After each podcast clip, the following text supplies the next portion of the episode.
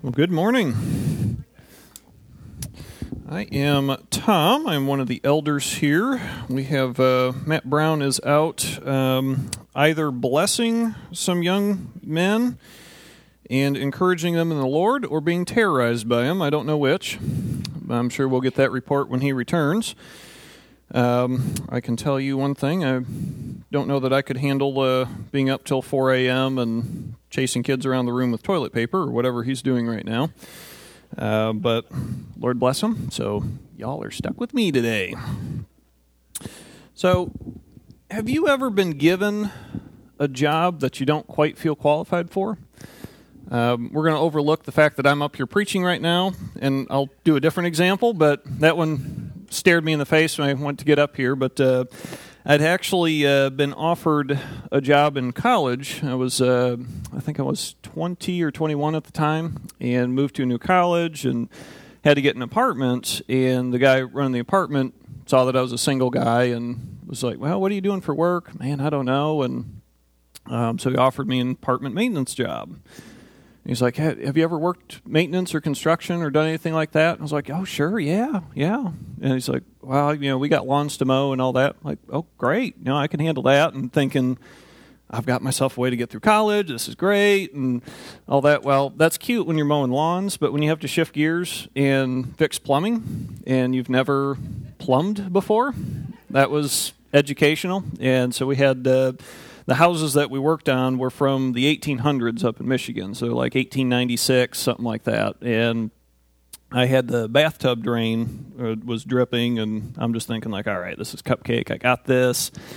Get in there, and I, I can't remember if it was like six at night or something. I started the project, and again, I'm, violating all the rules. Like you, you don't start the job when the plumbing store is closed, and yeah, so that, that was quite the process. It, it was a uh, 20 minute job that then took six hours. And, and midnight, I'm trying to figure out how to shut the water off because it's flowing and just won't stop. And so I have to call my boss and be like, hey, by the way. And so he's got to come out, and we're soldering pipes, and I'm twisting pipes, and I'm breaking stuff down the line. So what was all in the bathtub, I'm now downstairs trying to shut water off to the house. And so I, I created a, a monumental disaster because I got in over my head and uh, was at one of those things. So, what kind of struck me, uh, Matt did a wonderful job of going through Matthew 28 last week and walking through, um, but reading that passage and then reading Acts chapter 1, it, it's kind of that, that breaking point. Christ basically says the same thing and then leaves and says, you know, uh, in Matthew 16, what we did last week was now the eleven disciples went to Galilee to the mountain which Jesus had directed them. And when he saw them, they worshipped him, but some doubted. And Jesus came to them and said, All authority in heaven and on earth has been given to me. Go therefore and make disciples of all nations, baptizing them in the name of the Father, and of the Son, and the Holy Spirit, teaching them to observe all that I have commanded you. And behold, I am with you to the end of the age. And in Acts 1, basically, Christ says that, poof, gone. Go do what I've done. Teach them everything that I've taught you for three years. Bam, it's on you. And so I look at that, and like I said, the, the disciples at that time, were, it was a very confusing kind of time because you figure they just had a three year one with Christ. They were minding their own business, doing working fishing jobs, doing what they're doing, called out by this teacher guy that's doing this strange stuff and followed him around for three years. They're meanwhile thinking, oh my goodness, this is the fulfilled Messiah. This this is the guy that we've been waiting for. He's going to overthrow the Roman government. He's promising us promising us these positions of power that we're going to have influence here. And it ends with Jesus crucified, and they're running for their lives. They're hiding, you know trying to get away from things, and now they're just happy to get plugged back into their old life and thinking like, "Wow, man, this glad we had a shot at this, but you know, looks like this wasn't meant to be." And now here they are, and what I loved about the section in Matthew here is the, the human element that the gospel writer adds about the disciples, and it just makes it real. This these kind of things are what resonates that this is a true account because it says they saw him and worshiped him, but some doubted. So you're coming back, like I said, you, you got to put yourself in the feet of the disciples, knowing like what they've just been through. And now Christ is asking them to go do it again. Only this time, you're not going to have Kung Fu Jesus there who could you know, deflect any argument, who could manipulate the scene to get down to the truth and, and be able to work with these lawyers and you know this culture that was so against him. You know, he had the ability to do that, and now it's on them and now they've got to figure it out and get started again. So when we look at this, and we're going a different direction here, um, so bear with me, but um, just setting the scene here, we're all standing on a hillside. Christ just disappeared, and everybody's got to ask, so now what? So now what do we go do? Is what happened in post resurrection and all this, do we actually believe that Christ rise, rose from the dead? because we can just hang our hats on that one because Paul said um, later on in Corinthians it's just you know if Christ didn't rise from the dead we're the most to be pitied so it, it all hangs on that and so they're processing through this time and trying to figure out you know what we go forth and do because the teaching of Christ was awfully controversial. And you see what happened. They tried to kill Christ time and time again and finally got him crucified by the Roman government.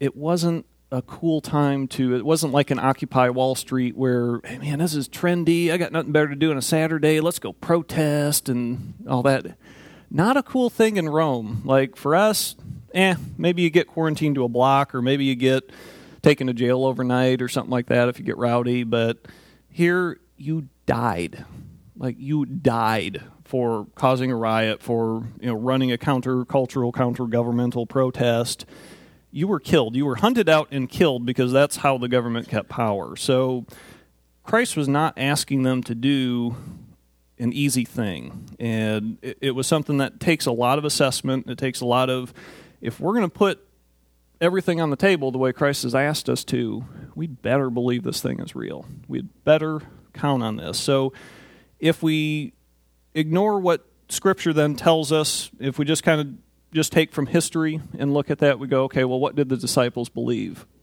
And did they act on this? And even if we don't use the Word of God to show that we did, we just see history. And 11 out of 12 of them died martyrs' deaths. And when I'm talking martyrs' deaths, I'm talking crucified, crucified upside down, beheaded, beaten, burned alive, executed.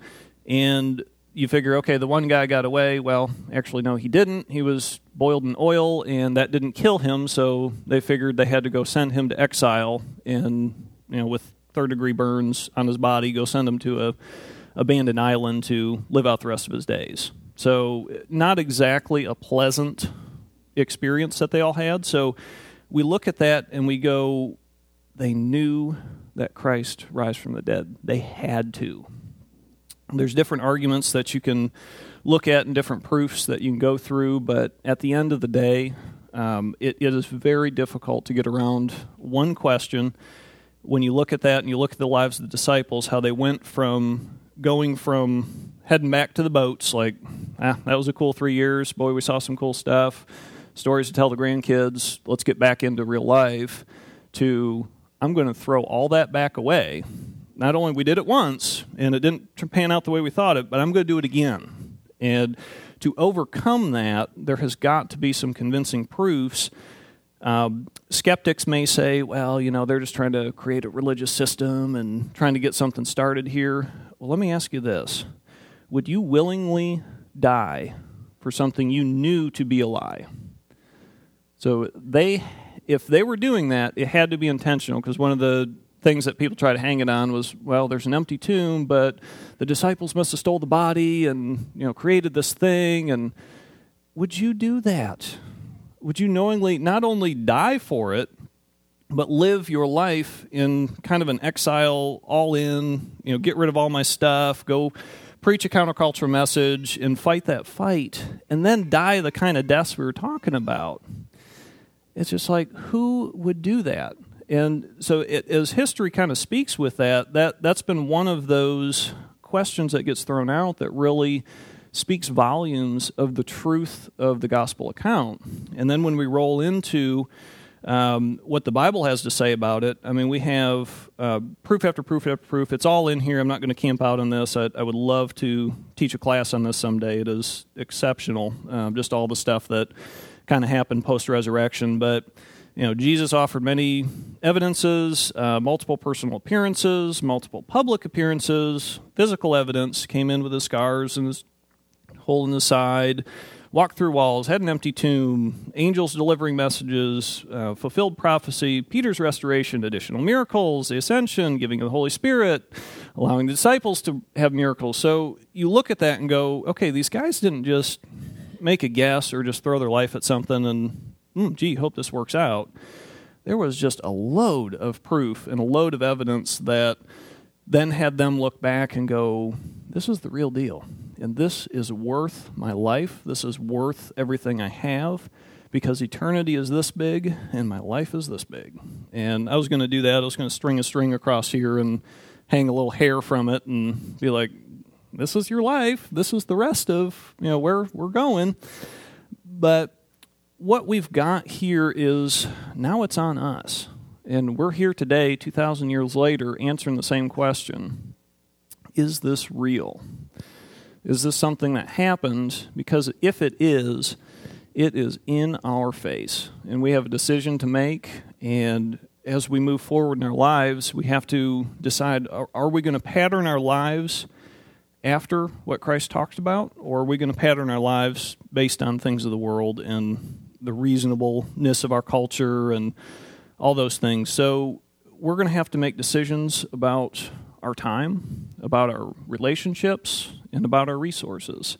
As we go out this door, our, how are we going to live the rest of our lives and make decisions and deal with those things? So, like I said, this is kind of taking a different route. With that background, we're headed towards this is a uh, sermon on giving, a sermon on stewardship and what we're looking at. Um, it's intentional that I'm the one giving this one, um, not because I'm anything good, but mainly because I am unpaid by the church.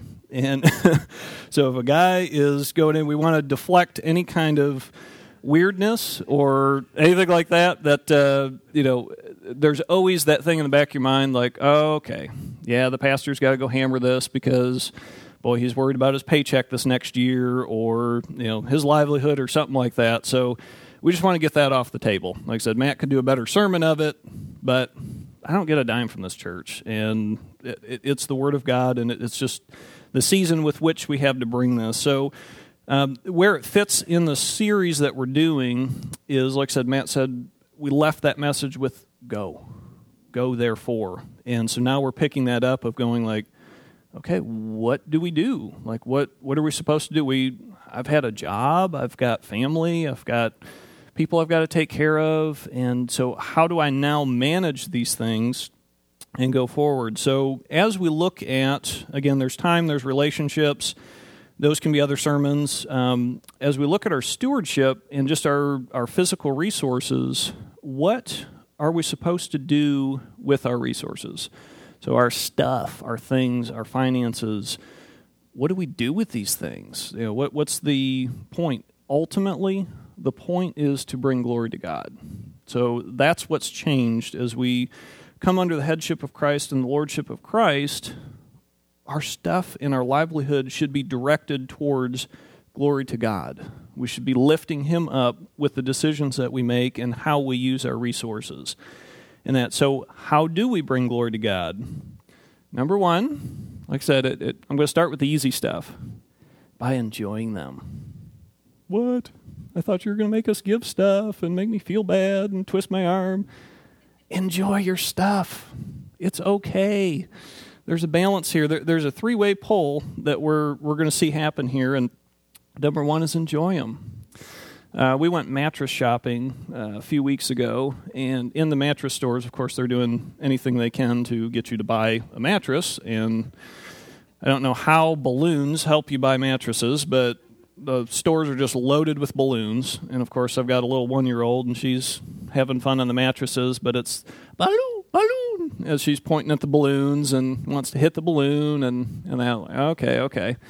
And so we go through that, and so Valentine's comes around, and I the helium balloon and get for little Claire. And, and of course, when she sees those, it's balloon, and, and she's dragging them around the house and bouncing around. And you know, it just kind of struck me. It's just going, here I am, a foolish father. I'm I'm nowhere near perfect, but you know, we know what we want to give to our children, and you know, God uses that. And uh, I think it's Matthew was, um, you know, what child is going to ask his father for bread, and he gives him a stone you know, nobody's that dumb. Like, oh, I'm hungry, Dad. I need here's a rock. You know, enjoy. You know, nobody's going to do that. So we look at that. I don't. I didn't give Claire that balloon to go lock it in the closet and keep it out of sight. I gave that to her for to enjoy. And so that's a component of that. Uh, the verse we have that goes with that is 1 Timothy six seventeen.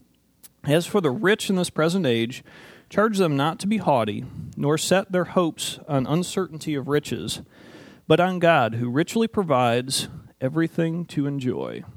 So we've got a couple of things in there. You notice it's okay to be rich.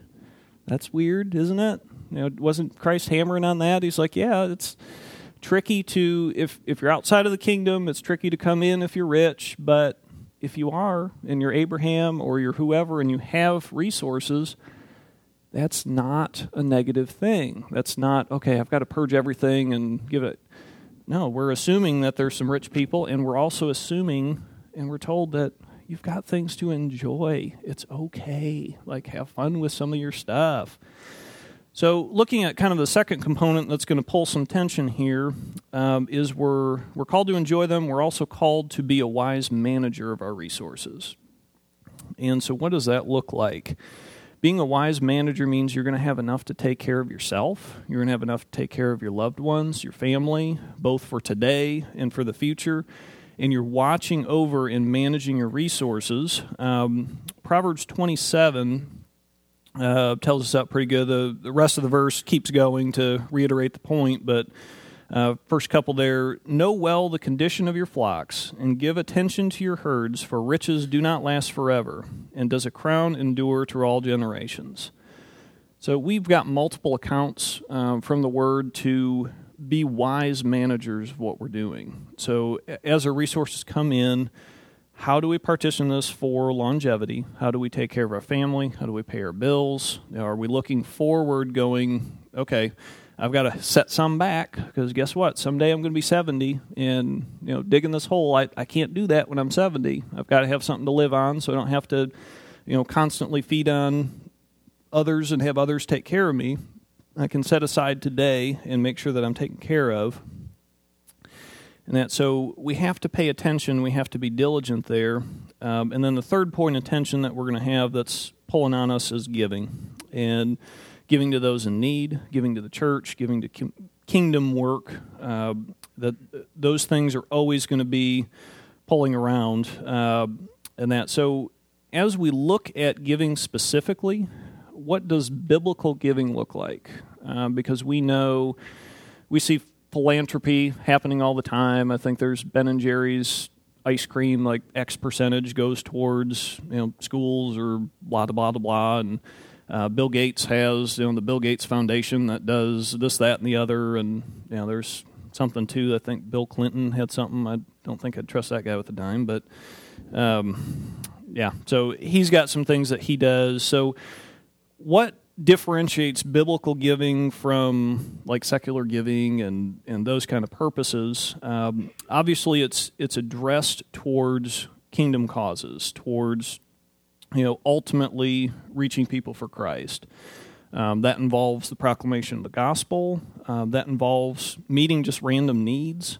But the point is, it's not here's money to meet your need, go and be blessed, or hey, look at me, I've, I've just done this great deed. It's no, this is a gateway to now get the gospel message into you. Like, hey, I, I took care of your need, and I'm so glad that I love you, brother, for doing that. But Christ loved me, and that's why I'm doing this. That's the motivation behind this, and that's ultimately what's getting through. So, uh, a lot of giving in the secular manner is done for either tax write-offs or you know to make myself feel good. That wow, I, am giving, and, and there are some folks that give for good reasons and and that, but it's not for gospel-centered and gospel-ended purposes. Which you know, at the end of the day, it's great that you're helping folks, and that's awesome, but if we're not helping them towards eternity, we're missing the point, and we're missing the ultimate point. We're just making people more comfortable on the road to hell.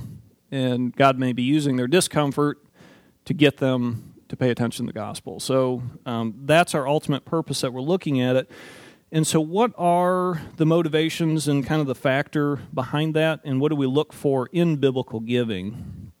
Um, as our church has, we've got uh, the three points that, as a church, we stand on. It's number one, biblical giving is done cheerfully. Uh, that is in 2 Corinthians 9 7. Um, each one must give as he has decided in his heart, not reluctantly or under compulsion, but God loves a cheerful giver.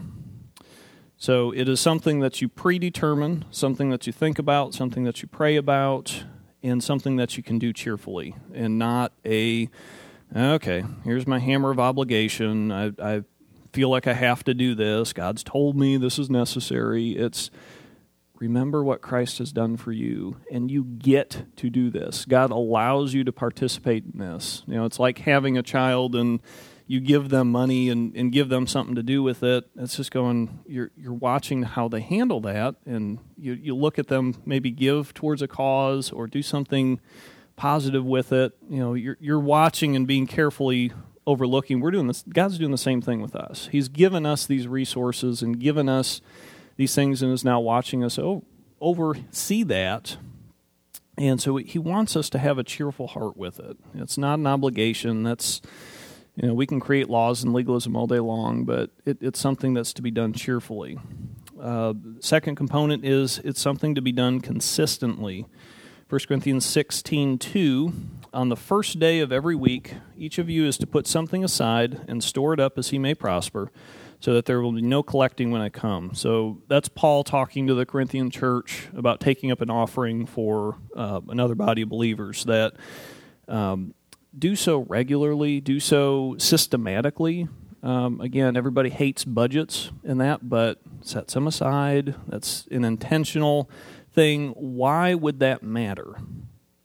Because we want to make sure that whoever's planning church resources has some sort of consistency that they can plan on because there's decisions that have to be made about hiring pastors, about paying rent, about okay, what outreaches can we do? we have to know okay you know one week's 500 one week's 10000 one week's you know 700 but it's like how do you plan with that how can you possibly but if there's a core base that okay in general you know it's going to waver a little bit but in general this amount comes in so we can afford to do this and afford to do this and make these plans to continue to grow the church and grow the body of believers there um, but also it's a challenge to the people that are letting the money go.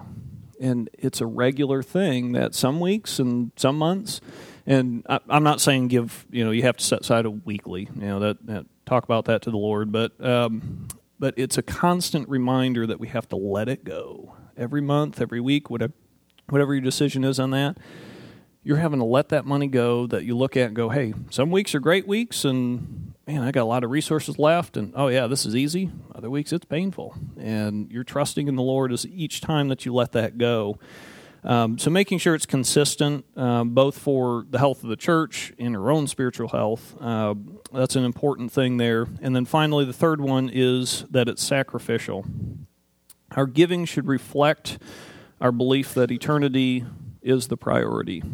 That uh, it's something that again, if if we're giving and looking at that, and somebody looks at our checkbook and like an unbeliever, that why in the world are you giving that kind of money to this church? Like, what what does church matter?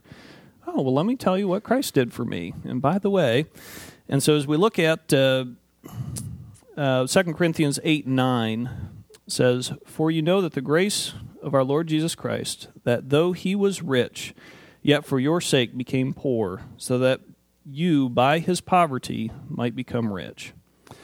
So basically, it it's another picture. It's kind of like baptism. The way baptism is a picture of what Christ has done for us. Our giving, in a sacrificial sense, is what Christ has done for us, and all that. So here's the fun question, and I, I, I hope I stress you out.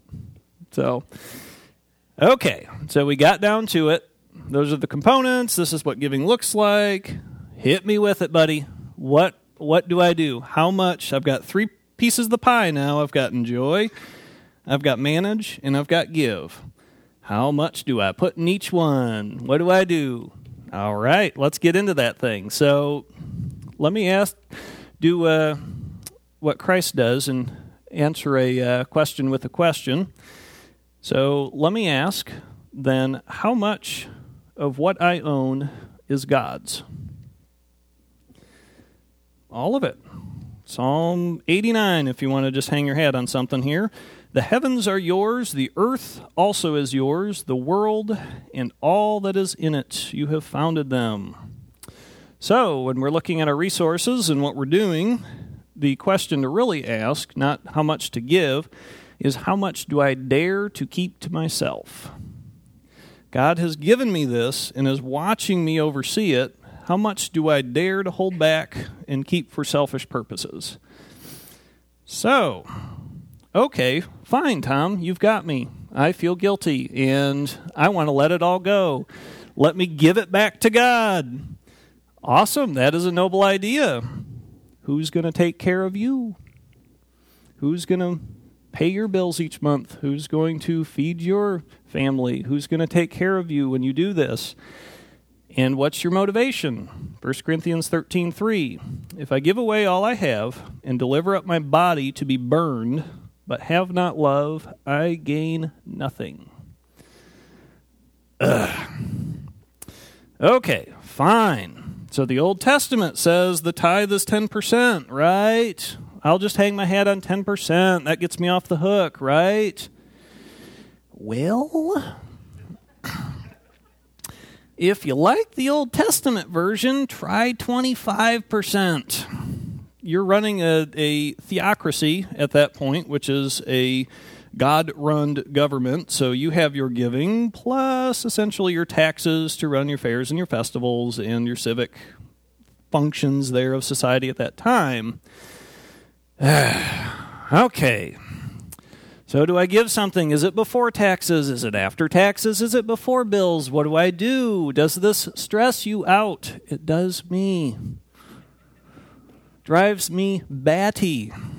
So, why in the world will I not give you an amount? Why will I not set the benchmark so I can watch your tithes come in, tell you, hey, brother, you're on pace? No, you're not. Come on, let me encourage you. Why won't I do that? Because I would instantaneously violate Scripture and create legalism if I did that. 2 Corinthians 9 7. Each one must give as he has decided in his heart, not reluctantly or under compulsion, for God loves a cheerful giver. So, as soon as I set some kind of a bar, some kind of a standard that you need to meet, instantly I've created legalism. We're back into Pharisaical walks of life, and we're off the mark. And so we're left with how do we deal with that tension? How that constant writhing and you know, what do we do? How do we handle our resources and all that? Guess what you got? You got a prayer life, you've got Holy Spirit to depend on, and you have God saying He was faithful to provide for your needs. He provides for you based on your management, He provides based on His grace that He pours in uh, and takes care of you for all the various aspects of your life and decision making, which means we have to be in touch with Him quite frequently. Of okay, God, where am I at? How am I doing? Do I need to tweak something? Am I spending too much of myself? Am I, you know, basically practicing asceticism, which is like self denial to the point of um, trying to achieve something like a works based righteousness thing? Of okay, I've now cut my bills. I'm eating uh, cream of wheat for you know six weeks so I can give this to feel more righteous about myself. You know, do I need to enjoy some more? Uh, where is that balance, and how do I set that amount?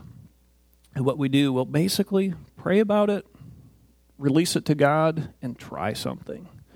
Uh, and again, it, it's as a church, we will always steward what comes in the door, and we'll take care of that.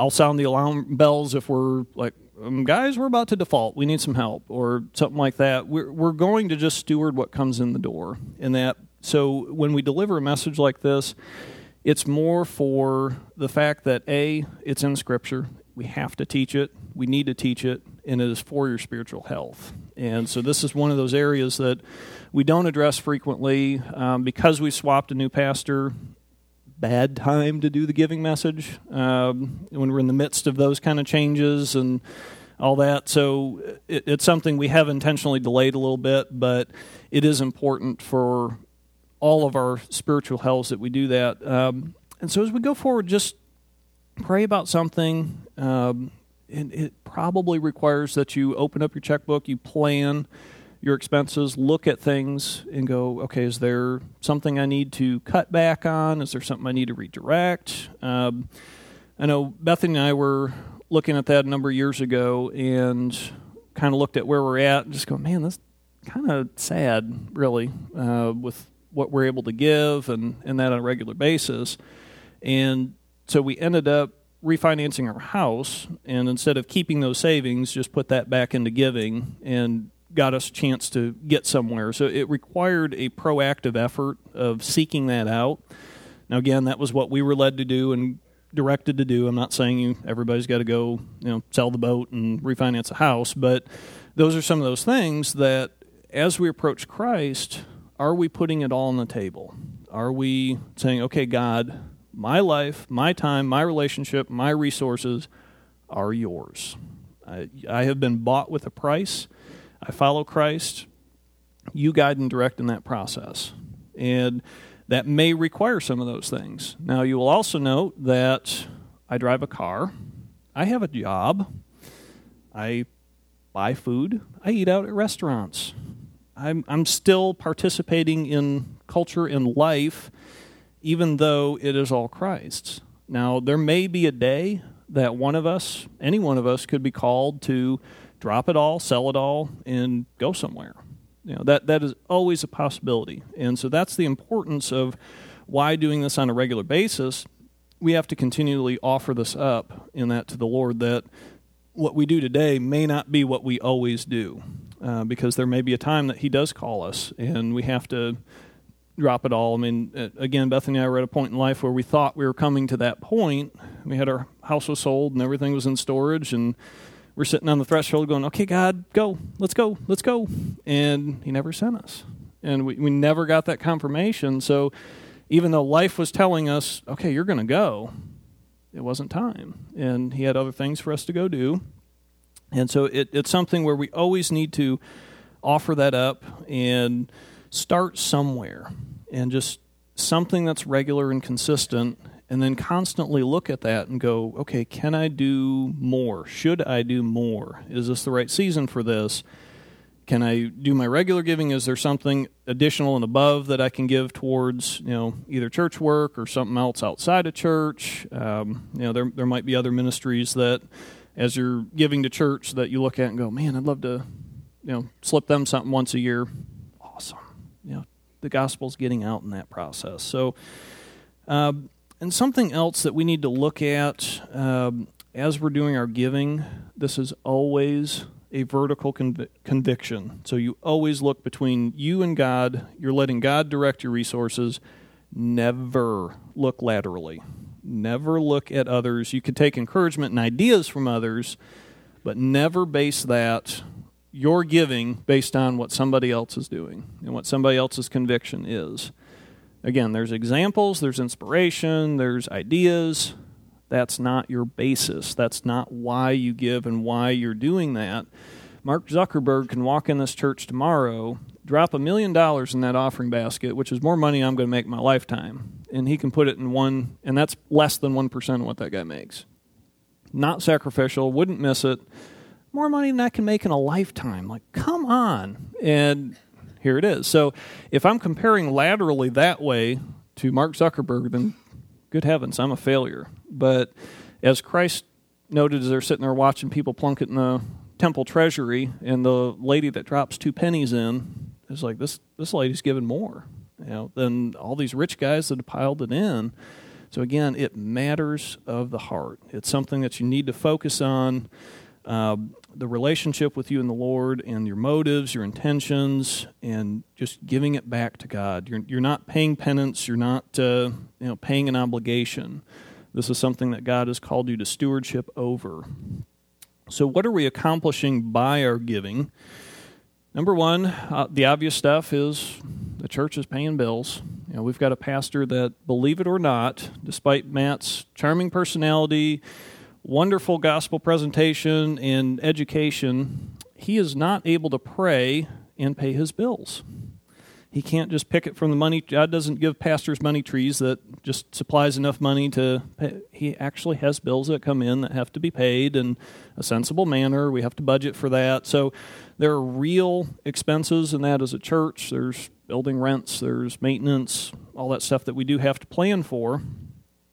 And the church is a vehicle for two things. It's a vehicle for reaching the lost, and that's what we're hoping with the revival and Easter that we're going to bring more people in to hear this message, and you know, hopefully that they're going to absorb the gospel, and, and we're going to continue to do that as long as God gives us breath.